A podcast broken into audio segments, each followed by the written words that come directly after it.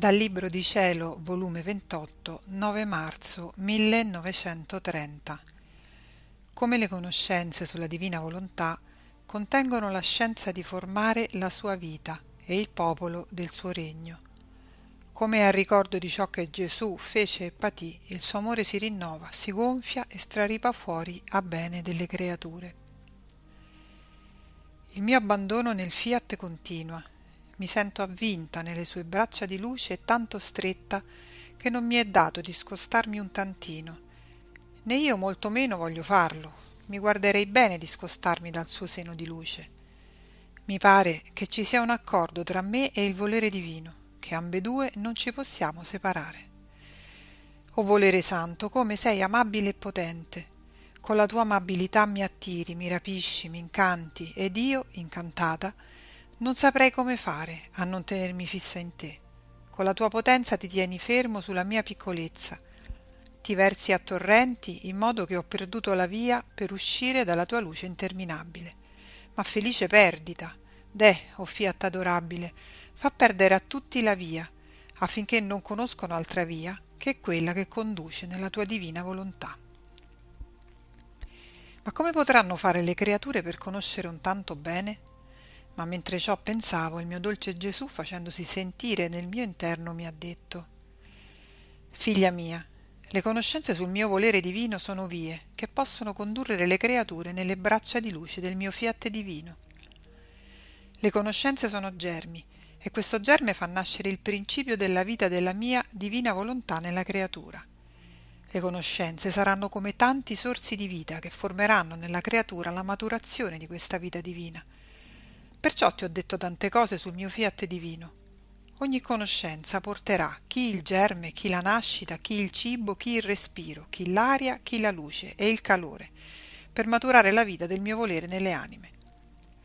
Ogni conoscenza contiene un grado di più di maturazione. Perciò quanto più cercheranno di conoscere ciò che ho manifestato sul mio fiat divino più si sentiranno maturati le mie conoscenze su di esso plasmeranno le anime e col loro tocco smorzeranno i mali dell'umano volere.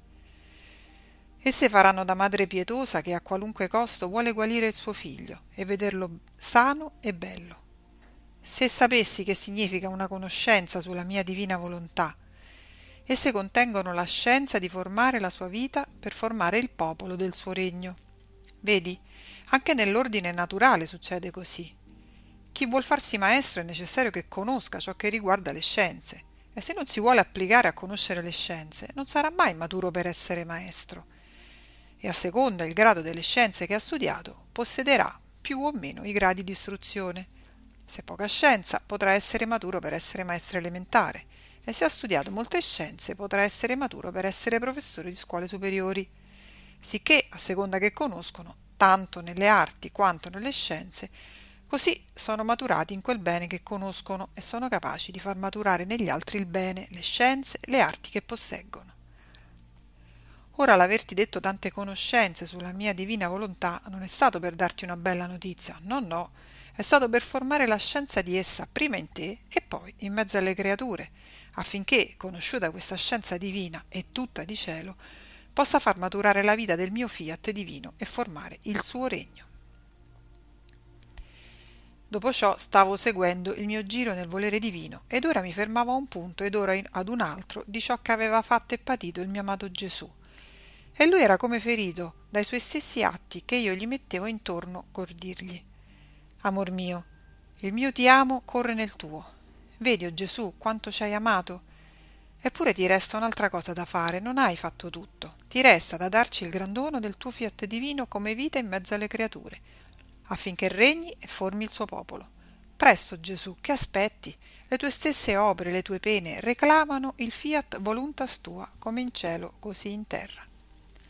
Ma mentre ciò pensavo, il mio dolce Gesù è uscito dal mio interno e mi ha detto Figlia mia, quando l'anima ricorda ciò che io feci e soffrii nel corso della mia vita quaggiù, mi sento rinnovare il mio amore, per cui si gonfia e straripa ed il mare del mio amore forma le onde altissime per versarsi in modo duplicato sulle creature.